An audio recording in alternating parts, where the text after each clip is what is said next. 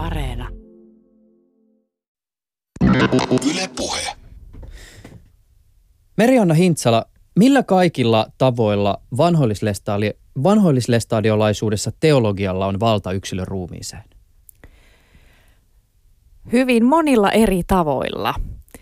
Eli tota, vanhoillislestadiolaisuudessa ruumis on osa sitä yksilön jumalaisuudetta ja se näkyy erityisesti arjen tasolla. Että, että teologisesti tai siellä opetuksen tasolla niin se on ehkä epäsuoraa, mutta arjessa ihmisillä on hyvin paljon, erityisesti naisen ruumis on sellainen, johon, johon on hyvin paljon niin tämmöisiä käytänteitä muotoutunut ihmisten elämässä vanhollisessa stadiolaisuudessa. Ja konkreettisena esimerkkeinä voidaan mainita muun muassa? No ensinnäkin tietenkin tämä kaikista tunnetuin, eli se, että vanholliset stadiolaiset eivät pääsääntöisesti käytä ehkäisyä, eli perheet kasvaa suuriksi sen myötä. Sitten myöskin muita niin kuin nimenomaan naisen ruumiiseen liittyviä käytäntöitä on, että naiset ei meikkaa, ei käytä korvakoruja, e, e, niin kuin lävistykset, niitä ei pidetä hyvänä. Ja, tota, ja sitten joitakin muitakin seksuaalisuuteen liittyen esimerkiksi, mitä siitä opetetaan, niin sehän suoraan vaikuttaa sitten ihmisten arkeen ja siihen, että miltä se heidän elämä niin kuin ulospäinkin myöskin näyttää.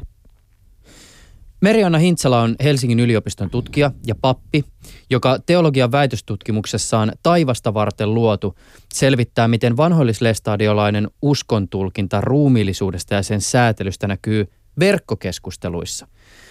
Tarkastelun kohteena on käytännössä ollut se, miten ehkäisykielosta puhutaan verkossa, miten sitä toteutetaan ja miten se koetaan. Toinen Hintsalan tutkimuskohde on ollut se, miten homoseksuaalisuus jäsentyy vanhoillislestadiolaisten nettipalstoilla. Sen lisäksi, että tänään käydään läpi tutkimuksen tuloksia, me puhumme siitä, miten netti ja some ovat vaikuttaneet vanhollislestadiolaisten elämään sekä siitä, millä tavoin ruumis ja teologia kohtaavat. Ylepuheessa Juuso Pekkinen. Heti alkuun muuten todettakoon sellainen, että kun me nyt tässä puhutaan ehkäisykielosta, tai minä puhuin ehkäisykielosta, niin sehän on siis terminä sellainen, jota lestadiolaiset eivät itse käytä. Joo, eli ehkäisykielto on alun perin tuossa vähän selvittelin, niin se on aika lailla varmaan tullut silloin 2009 ihmisoikeusliiton tämmöisen taustaselvityksen aikaan, jolloin ihmisoikeusliitto selvitti sitä, että, että onko tässä lestadiolaisten ehkäisemättömyys opetuksessa jotain sellaista, joka loukkaa ihmisoikeuksia. Ja, tota, ja se, siitä sitten vakiintui tämä ehkäisykieltotermi käyttöön myös sille julkisessa keskustelussa, mutta ja itse sitä tuossa tutkimuksessa sitten jonkun verran niin pohdin, että käytänkö sitä vai en ja päädyin sitten, että en käytä sitä, koska nämä ihmiset ei itse käytä sitä. Ja tota, ja mun näkökulma muutenkin tässä mun tutkimuksessa on ollut se, että mä tarkastelen sitä, miten ihmiset itse sen oman elämänsä ja arkensa ja uskonnollisen toimijuutensa käsittää. Jolloin sitten musta tuntuu, että, mä oon, niinku uskollinen sille, miten ihmiset sen mieltä, jolloin mä pääsen kiinni tavallaan niihin merkityksiin myös, että miten se koko ruumiillinen uskonto rakentuu. Koska jos mä katson sitä käsitteelle, jotka annetaan tavallaan ulkopuolelta, niin se ehkä jättää jotakin semmoista piiloa, mitä sitten ne ihmiset ei niin kuin itse miellä. Mm. Ja siksi mä puhun enemmän ehkäisemättömyydestä ja ehkäisyopetuksesta, koska nämä ihmiset puhuu siitä, mutta sitten on vielä niin semmoisia teologisia ilmaisuja lestariolaisilla itsellään, joita he käyttää tästä asiasta esimerkiksi, että otetaan kaikki lapset vastaan, mikä, on, niin kuin, mitä, mikä pitää sisällään niin kuin ison semmoisen teologisen ajattelumaailman. Mm. Voi tietysti olla, että multa jää moni sävy tästä termiin liittyvästä keskustelusta huomioimatta, mutta jos ajatellaan, että sä olisit lähtenyt esimerkiksi tässä sun omassa tutkimuksessa käyttää tätä termiä ehkäisykielto, niin olisiko se siis ollut vähän verrattavissa samaan kuin vaikka joku esimerkiksi tekee kokemusta ää, ruotsinkielisten suomalaisten kokemuksesta kielipolitiikasta ja käyttää tässä yhteydessä ja kontekstissa semmoista termiä kuin pakkoruotsi jatkuvasti? No kyllä, erittäin hyvä vertaus, koska, koska tavallaan tää, tässä on just sama tämmöinen niin vallankäytön aspekti, mikä siinä on, että kuka määrittää, kenen elämästä puhutaan, mistä näkökulmasta sitä katsotaan. Kaikkihan ne on ihan mahdollisia näkökulmia, mutta että, mutta että tavallaan, ja sitten myös se, että mihin halutaan päästä kiinni, kenen kokemukseen, niin tota, siinä käyttää myös sit se sanan käyttäjävaltaa. Mä haluaisin tässä lähteä nyt liikenteeseen itse asiassa siitä, että voitaisiin vähän purkaa sitä, että minkälainen suhde vanhoillisilla stadiolaisilla liikkeellä on nettiin nettiin. Ja tässä yhteydessä tietysti lienee syytä maalata hieman tämmöistä pitempääkin his- historiallista jatkumoa ja viittaan tällä nyt esimerkiksi siihen, että siis äh, liike on suhtautunut torjuvasti esimerkiksi televisioon tai elokuvaan.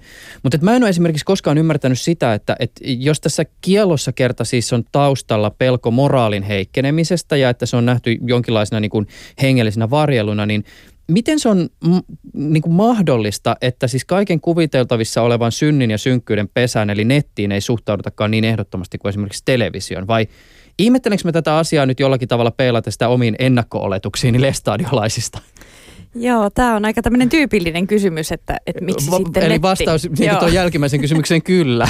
niin, joo. Oliko noin? Mutta tota noin, niin siis sehän, siinä on sellainen tausta, että, että nimenomaan televisio nähtiin tämmöisenä niin kuin viihde käyttöön tarkoitu, tarkoitettuna välineenä tai laitteena, jota ei haluttu sitten vanhollisessa stadiolaisiin koteihin. Nimenomaan se viihdesisällön vuoksi, että se on turmelevaa, näin sanottiin.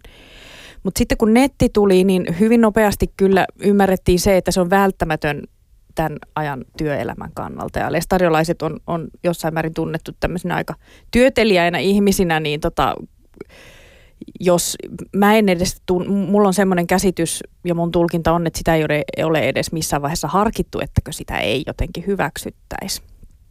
Et tota, et se, siihen mentiin ja sitten se synnytti tätä alakulttuuria, tätä verkkokeskustelumaailmaa, mitä mä sitten tutkin. Tämä ilmeisesti niin kuin, koskee laajemminkin uskontoja tämän päivän maailmassa, mutta ymmärtääkseni se mediamaisema, johon nettikin vahvasti kuuluu, on nähty yhtenä merkittävänä tekijänä osana tämmöistä sekulaarisoitumiskehitystä Pohjoismaissa. No netillä on ollut ihan valtava vaikutus kyllä uskontoihin, niin kuin hyvin monella tavalla, mutta se on semmoinen aika monimuotoinen se vaikutus, että siinä missä, missä netti on vaikuttanut ikään kuin tämmöisenä ulkopuolisena tekijänä uskontoihin, niin uskonnot on myös vaikuttanut internetin kehitykseen. Et esimerkiksi Amerikassa evankelikaalit on ollut hyvin voimakkaasti siellä taustalla myös internetin kehittämisessä, koska on ajateltu, että internet mahdollistaa tämmöisen evankelioinnin Mm. Ma, niin kuin uusia ulottuvuuksia ihmisten tavoittamisessa. Eli se on niin kuin aika semmoinen tiivis se kytkös internetin ja uskonnon välillä. Mm. Mutta joo, kyllä, kyllä on niin, että, että netti on niin perustavanlaatuisesti muuttanut myös sitten esimerkiksi tämmöisten suljettujen yhteisöjen käytänteitä ja sitä maailmaa, että, että ei, ei voida enää ihan jo amissit USAssa myöskin niin kamppailee tämän saman kysymyksen kanssa, että miten digitaalinen teknologia muuttaa sitä uskontoa. Tämä on tietysti siis vaikea kysymys, eikä asiasta liene kamalasti tutkimusta, mutta siis no es- esitän se nyt kaikissa tönkköisyydessään. Ö, tekeekö lestadiolaiset netissä jotenkin eri juttuja kuin muut vai vietetäänkö aikaa ihan samoissa paikoissa kuin siis kuka tahansa muukin? No jossain määrin voi kyllä sanoa, että e- ihan, ihan samalla tavalla. Ei, ei siinä varmaan ole, ole juuri eroa.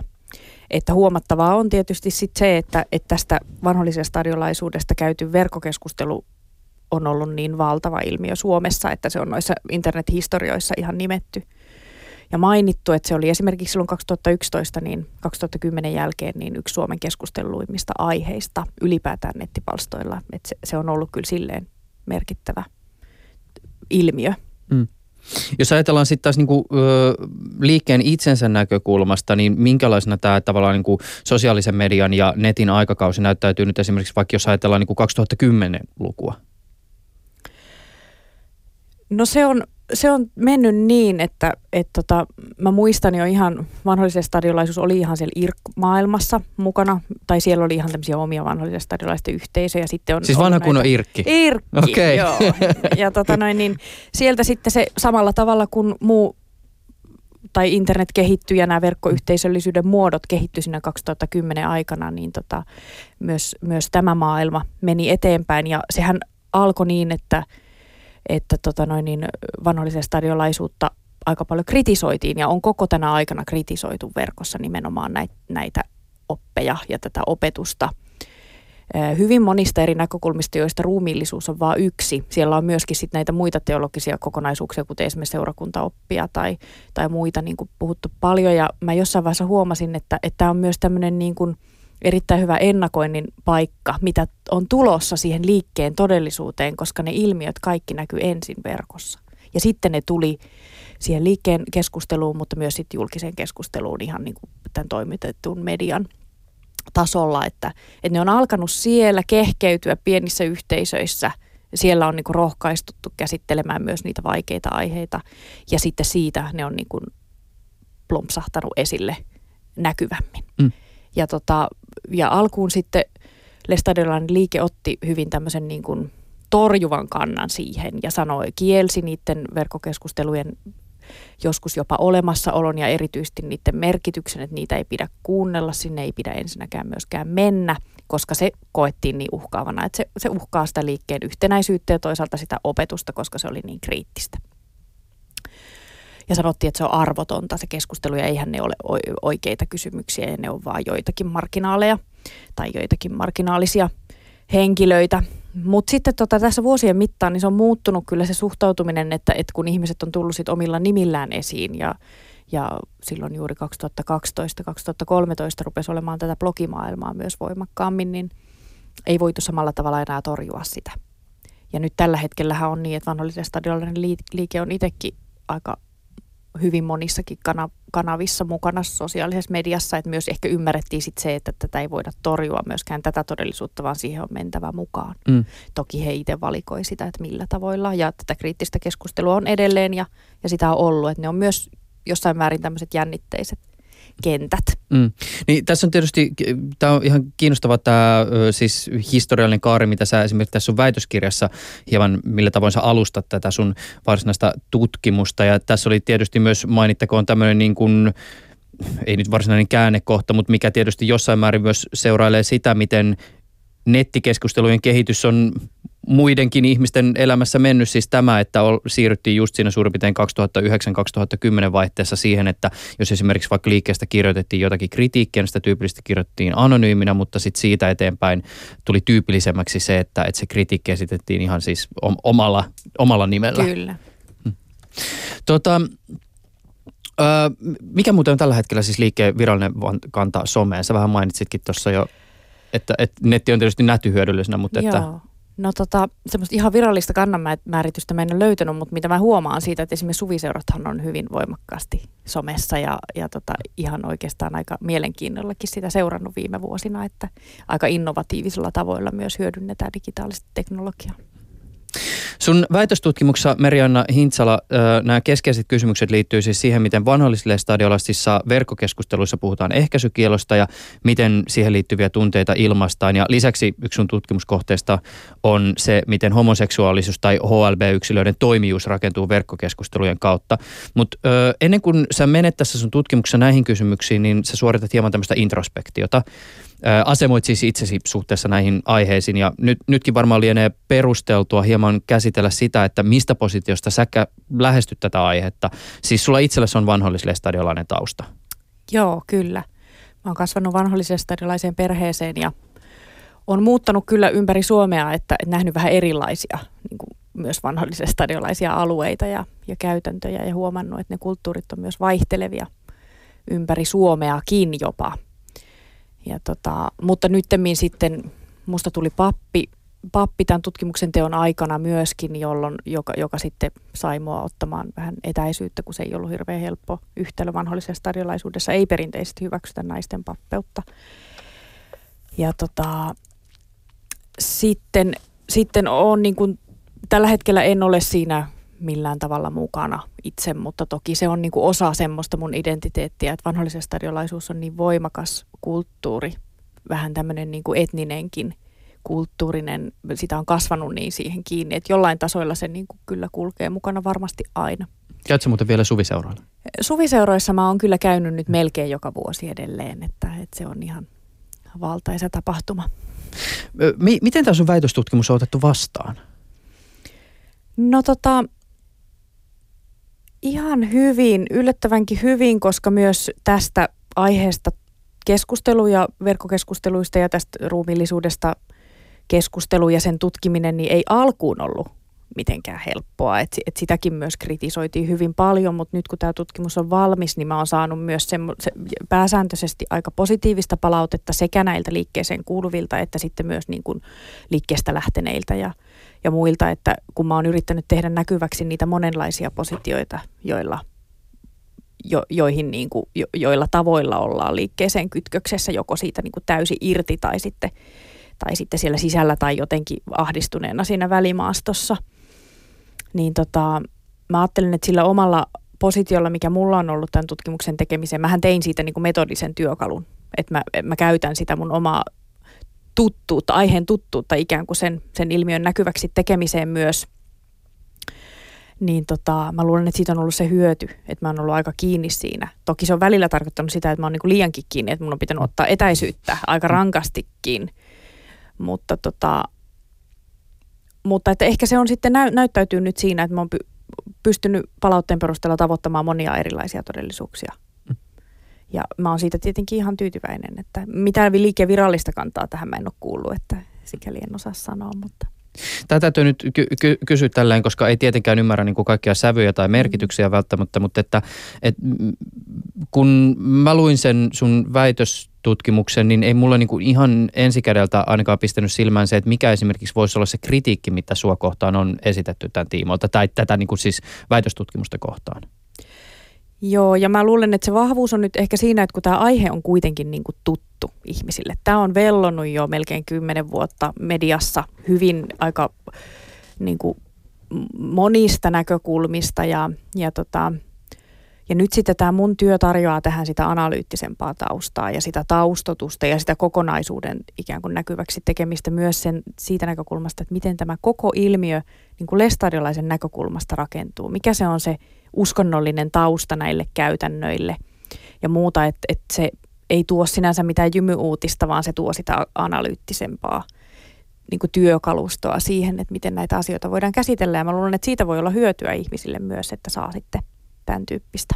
Niin aivan. Yksihän näistä sun ikään kuin tutkimuskysymyksistä oli niin kuin nimenomaan just tämä, että, että millä tavoin esimerkiksi tämmöistä netin kautta tehtävää tai netin materiaalin kautta tehtävää analyysiä voidaan suorittaa esimerkiksi tällaisessa Kyllä. yhteydessä sä mainitset sun väitöstutkimuksessa lyhyesti myös siitä, että, että ää, tota, ainakin aluksi nettikeskusteluissa, kun esimerkiksi vaikka kriti- kritisoitiin liikettä, niin nämä kielen käytön tavat oli semmoisia, että jos ihminen ei ole niin sanotusti skenessä edes, niin hän ei välttämättä ymmärrä, että mistä tässä itse asiassa keskustellaan.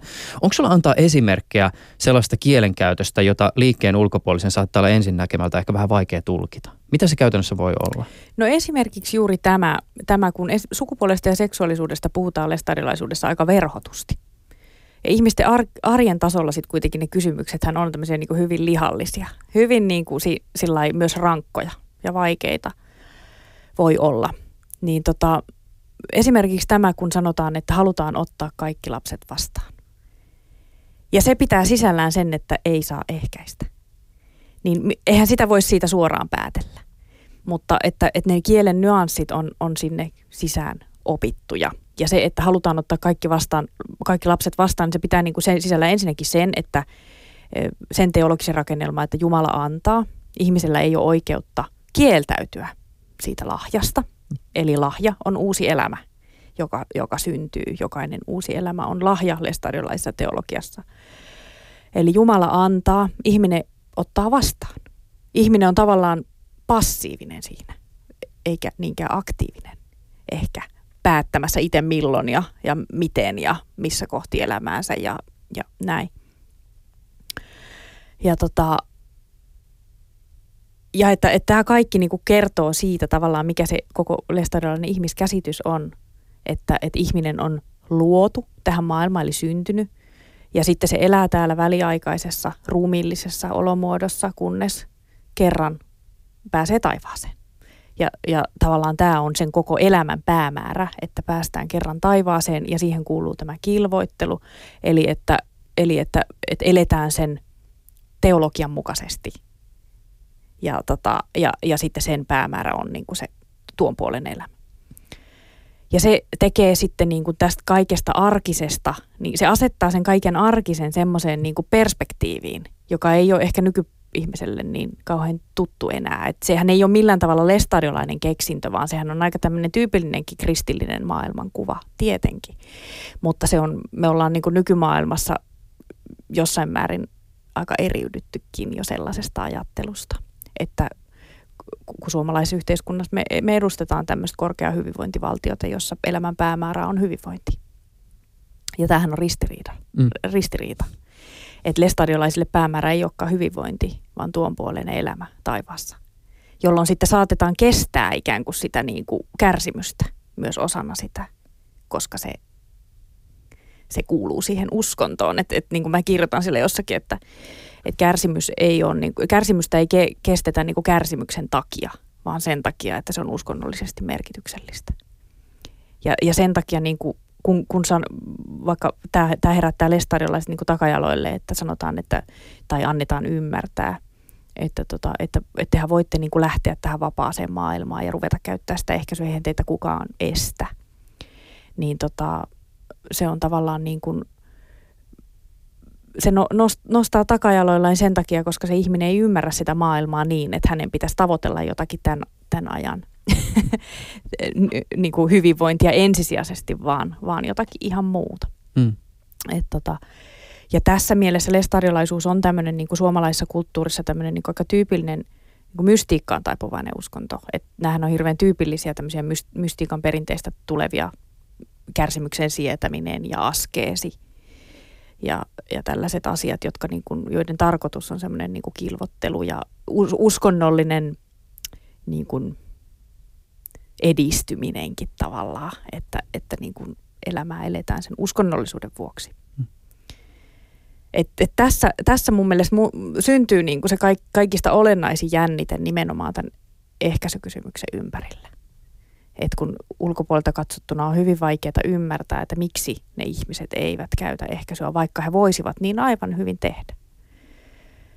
Ja tota, ja sitten kun ei nähdä sitä tavallaan sitä kokonaisuutta, sitä teologista, niin tota, sitä on sen takia hyvin vaikea ymmärtää. Toki on niin, että tota, sitten hirveän paljonhan lestadiolaisuudesta lähtee ihmisiä tänä päivänä, että se arjessa osoittautuu kestämättömäksi se opetus.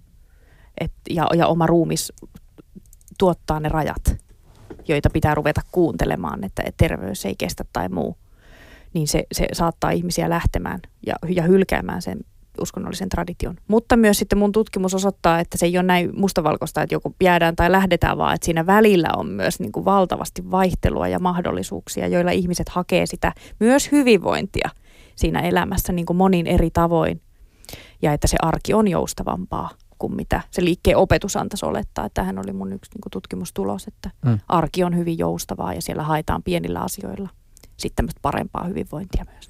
Nyt tässä muuten samalla kun puhuit, niin alkoi aueta tämän sun väitöstutkimuksen nimi Taivasta mm. varten luotu. Joo, kyllä, nimenomaan. Se tietysti kertoo semmoista hirveän niin perustavaltasoisesta suuntautumisesta niin kuin elämässä ja elämäntavassa. Kyllä. Ja tota, se, tämä Taivasta varten luotu, niin sehän, se on ihan suoraan sieltä mun aineistosta hyvin monta kertaa ilmastu, että ihminen elää taivasta varten. Ihminen myöskin kasvattaa lapset taivasta varten. Ja tota, alun se tulee tuolta Ruuneperin virrestä varten taivasta luotu, mutta tota, siinä on tämmöinen lestadiolainen sanajärjestys. vielä ennen kuin mennään näihin sun tuloksiin tarkemmin, niin pitää ehkä jotenkin vielä tarttua tähän siis ruumillisuuden kysymykseen. Lestadiolaisuus on siis nimetty Lars Levi Laestadiuksen mukaan ja ilmeisesti Laestadiuksen saarnojen väkevien ruumiillisten kuvien pohjalta on todettu, että hänen puheessa on jopa tämmöisiä niin materialistisia sävyjä. Joo, Lestadiuksen saarnathan on ihan valtavan semmoista niin kuin väkevää luettavaa. Eli mun että... ei tarvitse siis sanoa Laestadius, niin kuin Joo, se kirjoitetaan. Le- Lestadius se sanotaan kyllä. Joo. Joo, eli tota noin, niin hän saarnaa erittäin paljon. Hän oli tämmöinen niin luonnontutkija myös ja siellä Lapissa, Lapissa elä, eli. Niin tota, ne on valtavan täynnä tämmöisiä hyvin niin kuin groteskeja ruumiillisia kuvia, ne saarnat. Siellä on myös mielettömiä niin kuin luontovertauksia ja paljon sellaista mikä kiinnittää ihmisen siihen ympäröivään maailmaan ja todellisuuteen. Että se ei ollut korkealentoista teologiaa. Ja, tota, ja tota, ihmiset sai kiinni, että Lestadiuksen niin se koko saarnaura al- alkuhan lähti siitä, että hän rupesi saarnaamaan tätä niin kuin juoppoutta vasta, mikä Lapissa rehotti. Ja siitä ne herätykset sitten myöskin syntyi ja sitten tavallaan pa- paljon oli tämmöisiä ihmisten arkeen liittyviä asioita myös siinä Lestadiuksen opetuksessa, mitkä sitten ehkä siinä kontekstissa myös paransi sitä arkea, kun tämä juop- juoppous väheni esimerkiksi ja, ja tota, näin. Mutta että se on jossain määrin niin kuin sitten hävinnyt se lestadiukselle tyypillinen kielenkäyttö. Siellä on jonkun verran esimerkiksi Sionin lauluissa tai tässä lestadiolaisessa musiikissa on niin kuin sitä semmoista maisemaa ja tämmöistä morsiusmystiikkaa ja puhutaan verisestä ristinpuusta ja aika, aika semmoisia niin kuin lihallisia il, ilmauksia niin sanotusti, hyvin mm. ruumiillisia. Tässä on tietysti tullutkin jo tätä jonkin verran, mutta jos nyt vielä niin kuin tiivistetään, että mikä se on se, niin kuin se lestalialaisuudessa se uskontulkinnan ja ruumiin välisen suhteen kova ydin? Joo, hyvä kysymys, mikä on se kova ydin. Joo, koska suoraanhan siitä tosiaan ei niin kuin, se on välillistä, se mitä siitä suoraan sanotaan ruumiista. Mutta käytännön arjessa ihmiset ovat kasvaneet siihen yhteisöön, jossa yhteisöllisesti ylläpidetään näitä ruumiillisia käytäntöjä. Yllä. Niitä myös jonkun verran niin kuin vahditaan, mikä tekee tätä yhteisöllistä kontrollia, mistä on paljon puhuttu. Eli, eli tavallaan ylläpidetään sitä yhtenäisyyttä sillä tavalla, että myös sitten vähän katsotaan, miten se, miten se toinen siinä toimii. Ja sehän tuottaa myös sitä pahoinvointia siihen liikkeeseen myös hyvin paljon. Että ei pelkästään uskota omasta puolesta, vaan pikkusen katsotaan myös, miten se naapuri siinä toimii ja tota, näin. Mutta että toisaalta lestadiolaisuus kieltää, siinä opetuksessa kielletään ruumiin merkitys, että se on tosiaan väliaikainen ja tämmöinen niin kuin, myös, joka johdattaa ihmistä syntiin. Mutta sitten toisaalta sillä on tehtävä pyhän mahdollistajana. Erityisesti naisen ruumiilla on tehtävä tärkeä merkityksellinen tehtävä siinä uskossa pyhän mahdollistajana, eli se Jumalan luomistyön välikappaleena – nainen synnyttää ja mahdollistaa siten. Niin kuin. Ja siksi, siksi myös tämä, että ei, ei ole lävistyksiä tai ei meikata, niin se tavallaan kertoo siitä, että sitä pyhää vaalitaan. Että ei haluta niin kuin ikään kuin puuttua siihen, mikä on pyhää, eli naisen ruumis on pyhä. No mites miehen ruumis sitten? Se on, se on vähän niin kuin epäsuorempi se suhde. Ei miehen ruumista kohtaan ei ole suoraan niin paljon opetusta, mutta tota, käytännön arjen tasolla sit tässä mun tutkimuksessa tuli esiin se, että miehet kärsii ja kohtaa niin kuin välillisesti sen oman ruumiillisuutensa kautta. Eli myös miehet väsyy, jos, jos ajatellaan, että per, se tulee tämän perhetilanteiden kautta usein. Että jos naisen ruumis on siinä tehtävässä ja se väsyy ja, ja ahdistuu ja naisen terveys menee, niin se vaikuttaa suoraan myös miehen jaksamiseen ja nämä pariskunnat on hirveän usein yhdessä siinä tilanteessa, että ei, ei niin, että, että jotenkin mies olisi ulkopuolinen tai ylhäällä päin tai jotenkin alistava välttämättä, vaan mies on ihan yhtä lailla siinä, siinä niin kuin liemessä. Niin Sä, niin, tämä tietysti tämä siis äh, ruumillisuuden tematiikka on varmaan myös jossain määrin siis tietyiltä osin uskontokunnasta riippumatonta. Ja mm. viittaan tällä nyt esimerkiksi siihen, kun sä kirjoitat, että, että, että siis teologia on vuorovaikutuksessa ihmisen ruumiin kautta. Mm mikä tietysti niin kuin liittyy siihen, että, että oli jossakin uskontokunnassa enemmän tai vähemmän ikään kuin siis vaatimuksia tai näkemyksiä liittyen siihen niin kuin yksilön kehoon, niin joka tapauksessa me ollaan kehollisia olentoja ja se mm. teologia tulee ikään kuin sitä kautta olevaksi tähän maailmaan.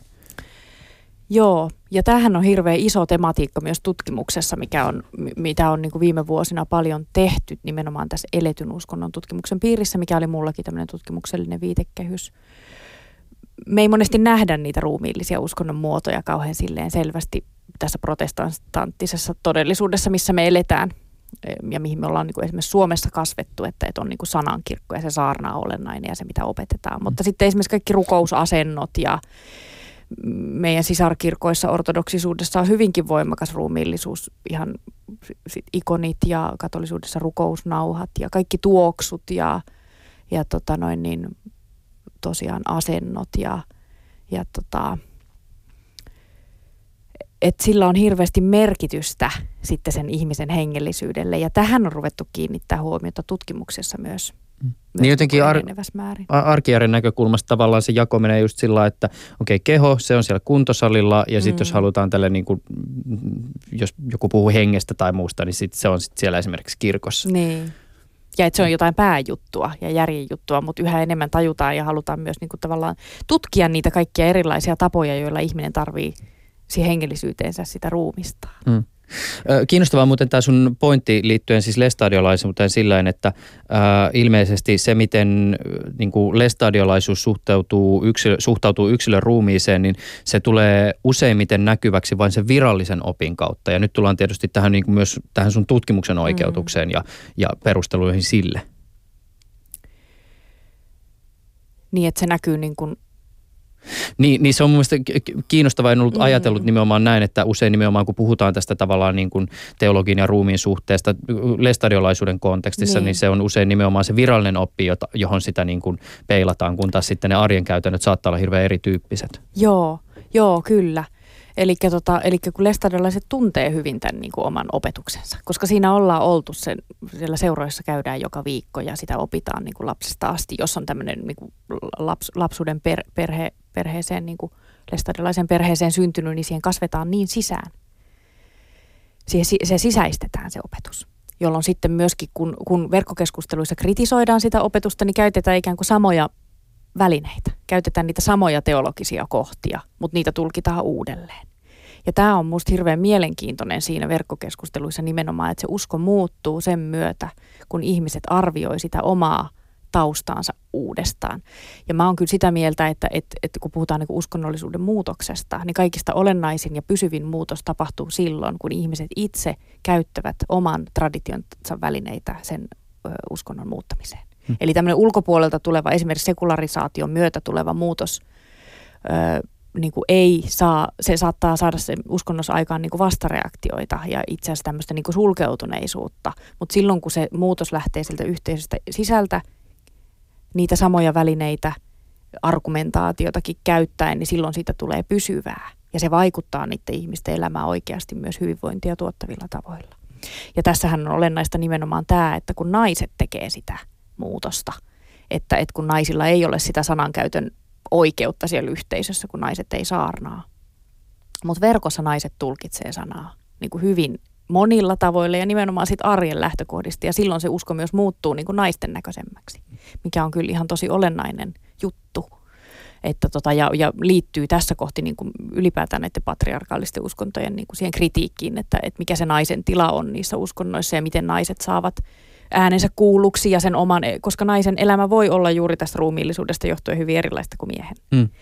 Ja, tota, ja sitten vielä kun lestadiolaisuudessa se on niin sen biologian säätelemää, kun naiset sitten eivät, se, sitä ei voi niin kuin jakaa sitä taakkaa ja sitä, sitä tota, synnyttämisen vastuuta, että se on aina sillä nai, biologisella naisella. Mm. Niin tota, sitten kun naiset muokkaa sitä uskontoa, niin se parantaa heidän omaa toimijuuttaan ja heidän omaa niin kuin uskonnollista elintilaa ja sitä kokonaisuutta. Ja se saa heidät ehkä myös sitoutumaan siitä joihinkin osiin sitä uskontoa niin kuin tiiviisti, että siitä ei välttämättä todellakaan lähetä, vaan että siitä tehdään oman näköisempää.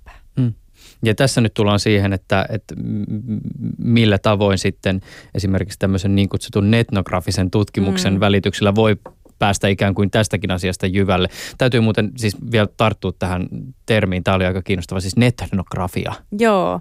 Tai netnografinen tutkimus. Joo, se on, se on niinku uusi tällä, suhteellisen uusi tällä etnografisen tutkimuksen kentällä. Että tota, et tavallaan tehdään sitä, mitä etnografit ovat aina tehneet, eli mennään sinne kentälle, mutta nyt mennään, se kenttä on siellä verkossa digitaalisessa maailmassa.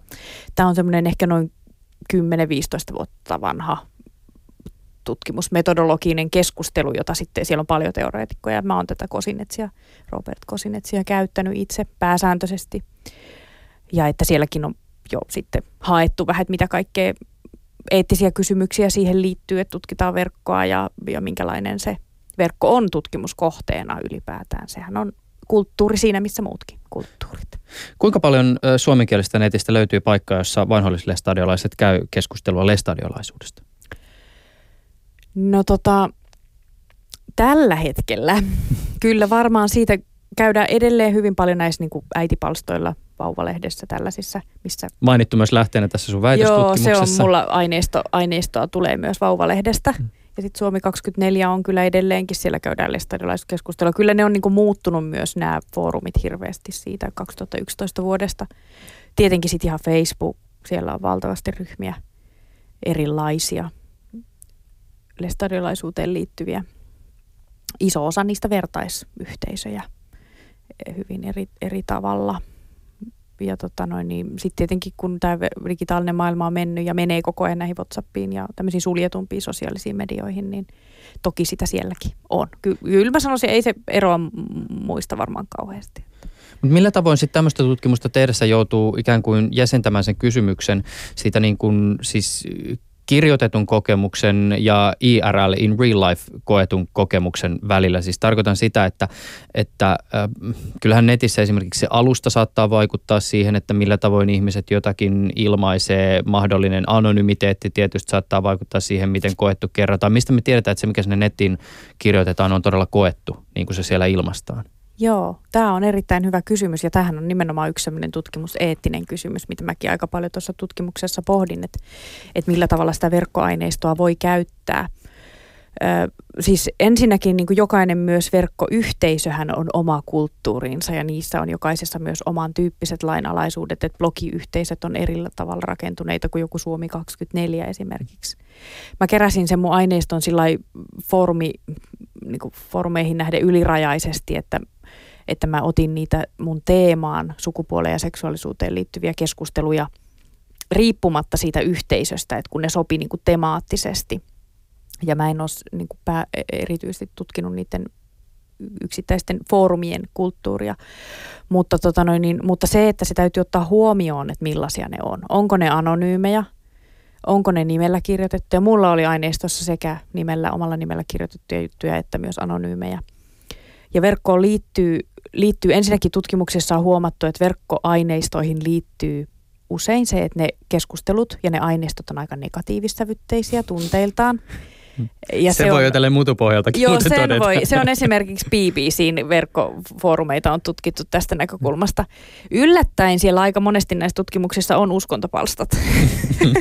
että että tota, varmaan pystyy sanomaan jo heti muutaman teeman, joissa sitä negatiivista keskustelua on paljon. Eli negatiivisuus leimaa verkkokeskusteluja. Se on kyllä se- selkeästi tutkittu. Ja se täytyy ottaa siinä huomioon. Ja mä vähän sitten mun omassa aineistossa kaivoinkin niitä, mitä positiivista sieltä löytyy. Ja kyllä sieltä aika paljon tämmöistä kiitollisuuteen liittyvää keskustelua mm. myös löytyy. Mutta joo, tämä on yksi semmoinen, mikä tiedetään. Sittenhän verkkoon liittyy tämä, että se on semmoista tietynlaista teatteria myös, että siellä rakennetaan sitä identiteettiä, siellä tuolla, tuodaan valikoiden esiin sitä, mitä halutaan. Ja tota, ja tota, mä pohdin sitä, että, että voiko sitä ottaa todesta, mitä siellä keskustellaan ja millä, millä perusteella, onko se oikeasti tapahtunut, mistä mä sen tiedän, onko ne oikeasti tapahtuneita asioita. Ja mun aineistoon päätyi ainoastaan tällaisia minämuotoisia oma-elämäkerrallisia.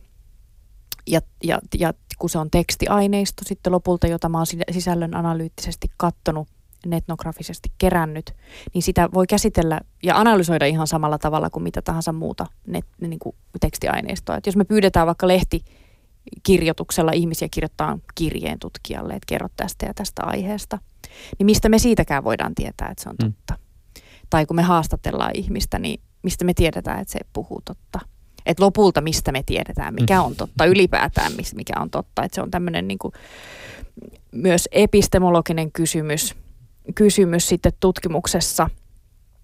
Öö, mutta että mä päädyin sitten siihen, että mä tutkin sitä, millaisen kuvan – ne verkkokeskustelut välittää. Eli mä tutkin sitä todellisuutta, joka niiden tekstien kautta syntyy. Silloin, kun ne tekstit on minämuotoisia, oma elämäkerrallisia, eli kertoja ilmaisee jollain tavalla liittyvänsä. Ja, tota, ja miksi sitä sitten voidaan tutkia, niin tota, vastaus on se, että, että tota, verkko myös luo todellisuutta. Että se ei pelkästään vaan heijasta jotakin olemassa olevaa todellisuutta, joka on verkon takana, vaan se myös luo sitä. Eli ihmiset reagoi niihin teksteihin, osallistuu keskusteluun. Siinä on tämä dialogisuus, mikä verkkokeskusteluihin kuuluu, jolloin sitten se, että kun ihmiset osallistuu tähän, niin tota, se synnyttää aina jotain uutta. Mm. Uutta tulkintaa, uutta käsitystä siitä uskosta, uutta, uutta ruumiillisuuden teologiaa, niin kuin mä osoitan tuossa tutkimuksessa, jolloin se on jo riittävän totta. Mm. Niin tässä on muuten, joka syntyy. Tämä on muuten osin myös varmaan siinä suhteessa kielenkäytöllinen ongelma, johon mm. muuten itsekin juuri osallistuin, koska siis äh, nimenomaan tämä, että, että netistä keskustellaan jonakin ikään kuin muusta IRL-todellisuudesta irrallisena asiana, Joo. vaikka se on kuitenkin niin kuin siis yksi vain kosketuspinta todellisuuteen ja hyvin voimakkaassa vuorovaikutuksessa tämän niin kuin fyysisen todellisuuden kanssa. Joo, ja se on tämmöinen verkkotutkimuksen niin kuin aika tällä hetkellä hyvin niin kuin jaettu. Aika yksimielisiä ollaan siitä, että verkko on upottautunut, kiinnittynyt meidän arkipäiväiseen elämään niin, että sitä on lopulta ihan mahdotonta enää siitä edes erottaa. Ja, ja nythän me tiedetään myös nämä nykyhetken käytetyimmät palvelut, on palvelut, joissa ihmiset on omalla nimellään, jolloin ne ei ole sillä tavalla irrallista. Se ei ole, ei ole niin kuin online, offline, sitä rajaa on hirveän vaikea enää tehdä. Mm. Et, et verkko on läsnä ja läpeensä kytkeytynyt meidän arkeen hyvin monilla tavoilla. Näitä sun tutkimuskysymyksiä, siis äh, Merianna Hintsala oli tämä että ylipäätänsä, että voidaanko tämmöistä nettitutkimusta tehdä tässä kontekstissa. Sitten ähm, sä tota, tutkit tätä ehkäisy, eh, tai ehkäisemättömyysasiaa, sitä, että miten se tulee siellä niin kuin verkossa olevaksi, siihen liittyviä tuntemuksia ja sitten tätä HBL-yksilöiden toimijuutta. Äh, aloitetaan sitten ensimmäistä. Siis mi- mitä kaikkea sä löysit tähän niin kuin ehkäisykysymykseen liittyen? No mä löysin siihen liittyen ensinnäkin sen, että sitä haastetaan voimakkaasti. Ja ruumis haastaa, eli ihmisen terveyskysymykset ja se, että ihminen sairastuu. Siitä näkökulmasta se opetus tulee haastetuksi ja kritisoiduksi voimakkaasti. Ja sitten siitä seuraa se, että sitä opetusta ruvetaan arvioimaan uudelleen. Millä, peru, millä periaatteella ja millä ihmiset miettii, että et, et, et mistä kulmasta mä voin sitoutua tähän, jos voin sitoutua. Ja, tota, ja osa ei sitoudu sen jälkeen enää, kun tätä arviointia rupeaa tekemään. Osa sitoutuu joiltain osin. Se usko muuttuu esimerkiksi niin, että, että tota, kun lestadiollisuudessa opetetaan, että lapsi on lahja ja että uusi elämä on lahja ja siksi ei pitäisi ehkäistä. Niin sitten nainen saattaa hoksata, että minunkin oma elämä on lahja. Se on kerran annettu minulle ja mun tulee pitää siitä huoli. Jolloin sitten ikään kuin se oma elämä ja myös se olemassa olevien lasten – terveys painaa siinä puntarissa niin paljon, että, että aletaan käyttää ehkäisyä ja luovutaan siitä liikkeen opetuksesta niiltä osin. Ja tota, saatetaan edelleen jäädä ehkä yhteisöön, jos se on niin koettu, koettu tärkeäksi tai sitten luovutaan siitä, että, että tämmöistä niin muutosta siinä tapahtuu selkeästi. Mutta mun täytyy nyt vielä tämmöinen täsmentää, että sä tässä toit esille se nimenomaan näin päin, että, että tulee ensin se ikään kuin se ruumillinen kokemus kautta romahdus kautta mikä ikinä, ja, ja sitten sitä kautta ikään kuin aletaan kyseenalaistamaan. Tuliko sulla vasta niin kuin sen tyyppistä, että ikään kuin tehtiin introspektiota ilman, että siihen liittyy tämmöistä voimakasta ikään kuin, niin kuin ruumiillista herätettä? No tässä verkkokeskusteluaineistossa, niin siihen aina kyllä liittyy nämä terveyden terveyteen ja sairauteen liittyvät kysymykset. Et tota noin, niin, no nehän ne usein ihmisen pysäyttää. Niin, ne usein pysäyttää. Että se voi olla, että ihminen ei kyseenalaista sitä ollenkaan, jos kaikki menee hyvin. Ja mä sanon, että tässä määrin, niin kuin tässä mielessä tämä mun tutkimus niin kuin on vain yksi näkökulma tähän aiheeseen, koska verkossa eivät keskustele pääsääntöisesti ne, joilla on kaikki hyvin. Ja jotka, siellä on jonkun verran sitä, jotka, niitä, jotka puolustaa sitä opetusta, joka on sitten mulla kyllä näkyy siinä tutkimuksessa myös – mutta tota, verkkokeskusteluihin tullaan selkeästi siitä syystä, että se terveys on jollain tavalla uhattu. Ja tarvitaan se paikka, jossa purkaa sitä lastia niin, että, että sille saadaan tukea eikä, eikä jouduta sen yhteisen sosiaalisen paineen alla käymään sitä keskustelua, koska se selkeästi on hyvin voimakas tekijä, että pelätään sitä, että, että mitä muut sanoo ja tuomitaanko minut, koska lestadiolaisuudessa on sitä perinnettä, että toisin ajattelija tuomitaan helposti siinä lähiyhteisössä niin se verkko tarjoaa sitten tämmöisen kanavan, turvallisen paikan, jossa voi sitä keskustelua käydä ilman, että leimaantuu ja jotenkin hakea myös sitä suhdetta siihen. Että joo, tämä oli kyllä niin kuin tälle aineistolle tyypillinen tekijä, että se sairaus on siellä taustalla, joka saa sitten muuttamaan sitä käsitystä. Mm.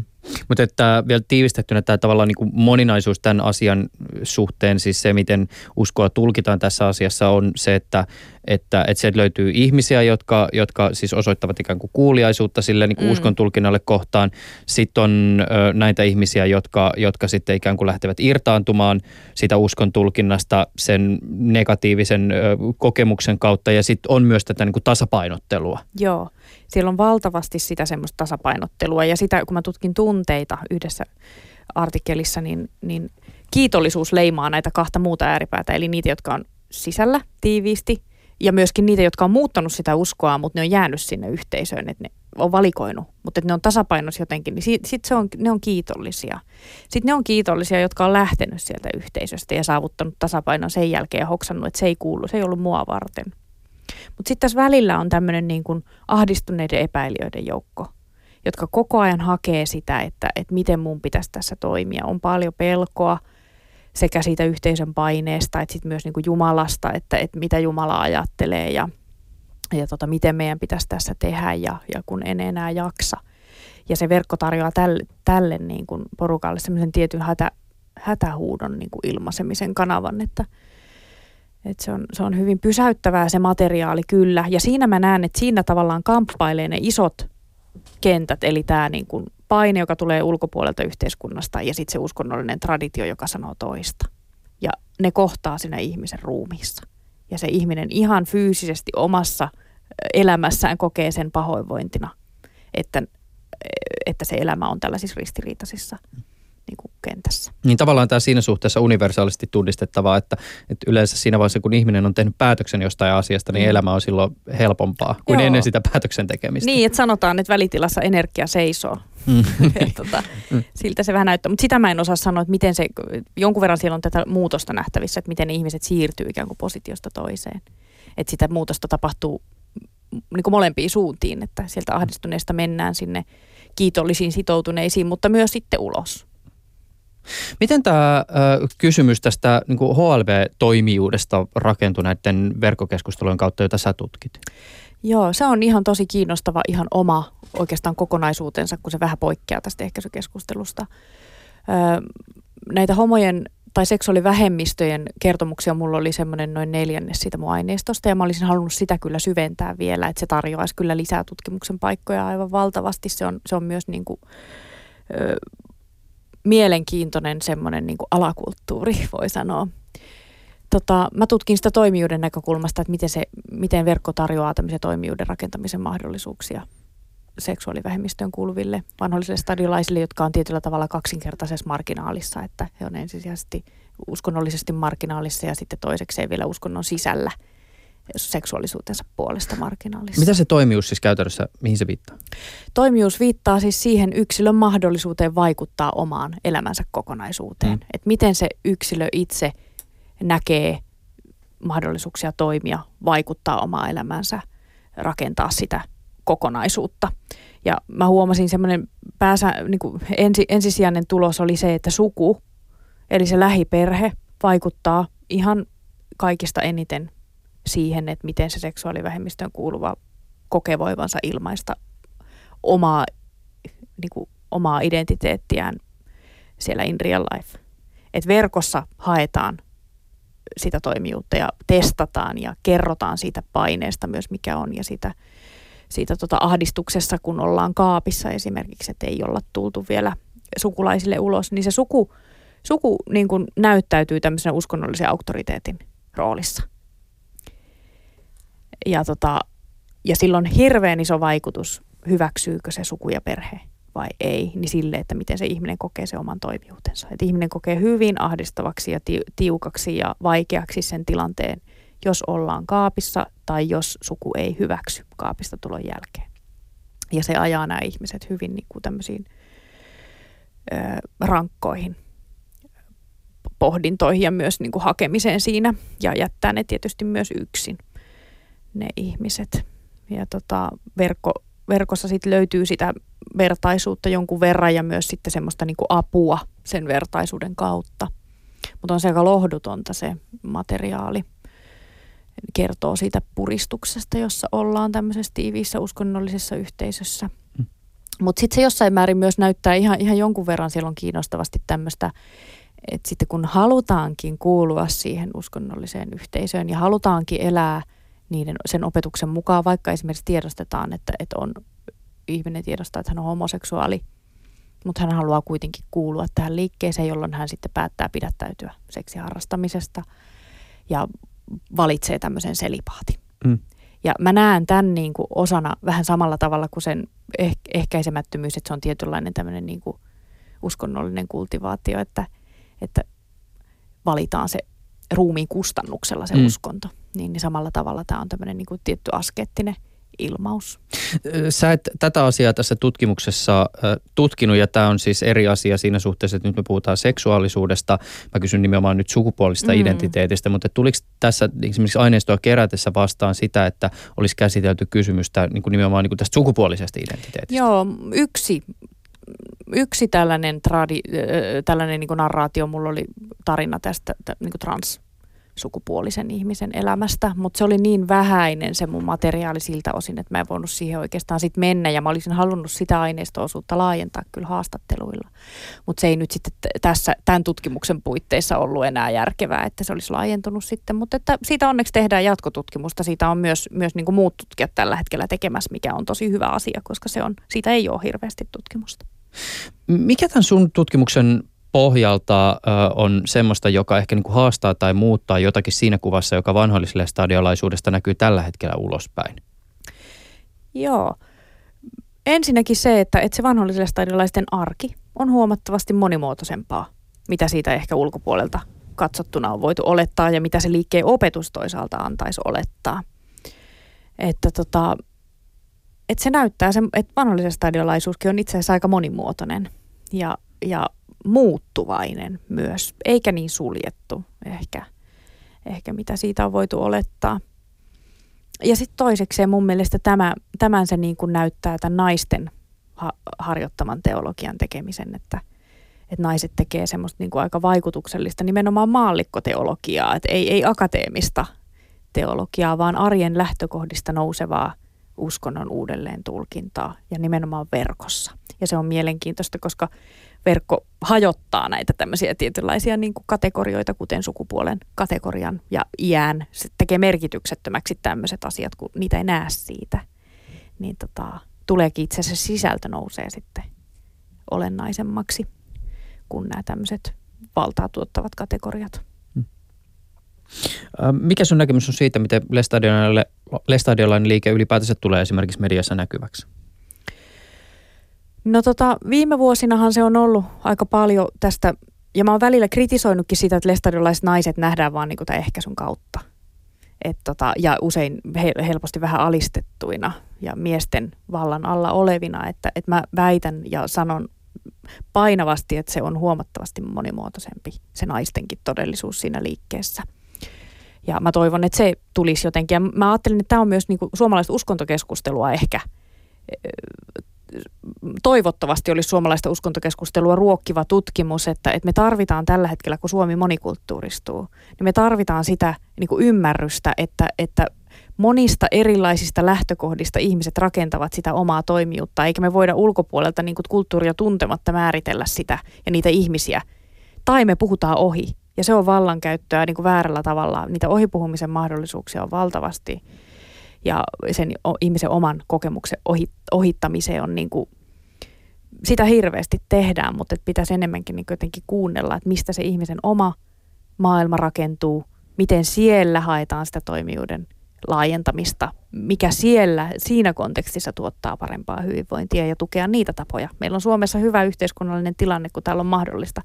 Täällä on sillä tavalla niin kuin lait pääsääntöisesti mm. kohdillaan, että tämä sallii sallii sitä monimuotoisuutta, niin kuin Pohjoismaat ylipäätään. Että meillä on siinä mielessä e- erityinen yhteiskunnallinen niin kuin tilanne, mikä on hyvä. Mutta tätä tämmöistä tietynlaista monimuotoisuuden näkemistä mä peräänkuuluttaisin. Sitä mm. jonkun verran käydään tällä hetkellä islamin puitteissa, mutta melko vähäisessä määrin vielä. Mm.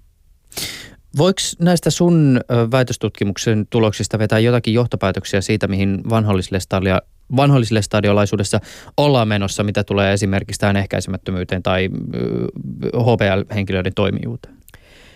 Joo, kyllä mä väitän, että nämä verkkokeskustelut ja ylipäätään tämä julkinen keskustelu vaikuttaa siihen liikkeeseen koko ajan. Ja tota, ihmiset siellä keskustelee keskenään ja se myös muuttuu siellä. Mutta he muuttaa sitä niin kuin sit omaehtoisesti, että, että sitä on vaikea sanoa, että mitä se oikeasti. Ja sitä mä en suorastaan myöskään tutkinut, että miten se liikkeen virallisella tasolla – vaikuttaa, että sitä voisi joku tietysti tutkia.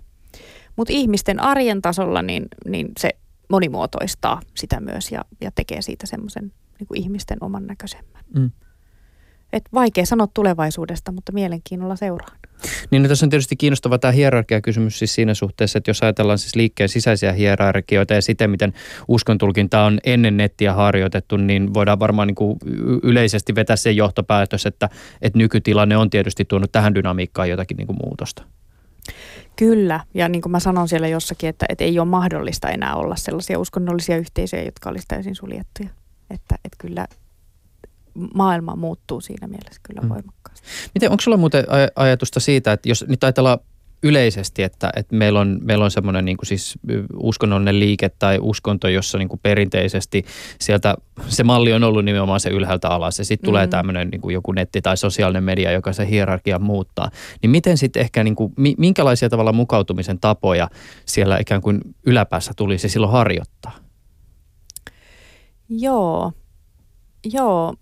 Sehän on tähän, niin kuin, tähän mun tutkimus tavallaan teoreettisen viitekehyksen kuuluva tämmöinen ajatus, että, että myös uskonnolliset johtajat, heillä on eletty usko. Eli se heilläkin on se arki, joka, joka niin kuin, et, et, et, tavallaan kyseenalaistaa sitä, sitä hierarkiaa. Että kaikki itse asiassa onkin samalla viivalla, koska ne joutuu kohtaamaan niitä samoja arjen kysymyksiä ja ruumillisuuden haasteita. Mutta tota noin, niin, mut kyllähän se niinku vaat, vaatisi sitä, että, että niihin asioihin tartutaan niiden omilla oikeilla nimillä, eikä esimerkiksi sukupuolen ja seksuaalisuuden tematiikasta puhuta verhotusti, vaan että käytetään niitä sanoja ja niitä ö, oikeita esimerkkejä, mitkä ihmisten elämästä nousee ja niin kuin otetaan jotenkin kantaa niihin. En mä sano sitä, etteikö sitä olisi, että voi sitä olla, enkä mä tiedä, miten se on siinä liikkeessä niin kuin nykypäivänä yleistynyt vaikkapa. Mutta että, tota, että se arki ei eriydy siitä opetuksesta, niin se vaatii tämmöistä, että, että ne, ne, ne arjen oikeat tilanteet kuullaan sellaisina, kuin ihmiset ne kokevat. Et on paljon uskontoja ja esimerkkejä siitä, jossa nämä on valtavan eriytyneitä. Ihmisten arki on jotain ihan muuta kuin se opetus. Ja sitten voi kysyä, että no, et, et, mikä merkitys sillä teologialla ja sillä opetuksella sitten lopulta on. Lestadiolaisuus on suht pieni yhteisö, että siellä nämä on ollut aika synkassa, tämä opetus ja ihmisten arki. Ihmiset on hirveän sitoutuneita siihen, ollut siihen opetukseen. Se on ollut yhtenäinen sen takia, mutta että kyllä se tämä verkkokulttuuri on sitä yhtenäisyyttä nimenomaan haastanut. Merianna Hintsala, kiitokset tästä keskustelusta. Kiitoksia. Ylepuheessa Juuso Pekkinen. Tällainen aihe tällä kertaa. Jos kuuntelit radion kautta, niin koko keskustelu löytyy kokonaisuudessaan hetken kuluttua Yle Areenasta, jos siis missasit esimerkiksi alkuosan. Sen verran tulevasta mainittakoon, että tällä hetkellä valmistelen ohjelmaa muun muassa Bitcoinista, hieman ehkä ajankohtaisesta vinkkelistä, koska siellä maailmassa sattuu ja tapahtuu ja kuplastakin on puhuttu, mitä arvoon tulee. Ensi kertaan.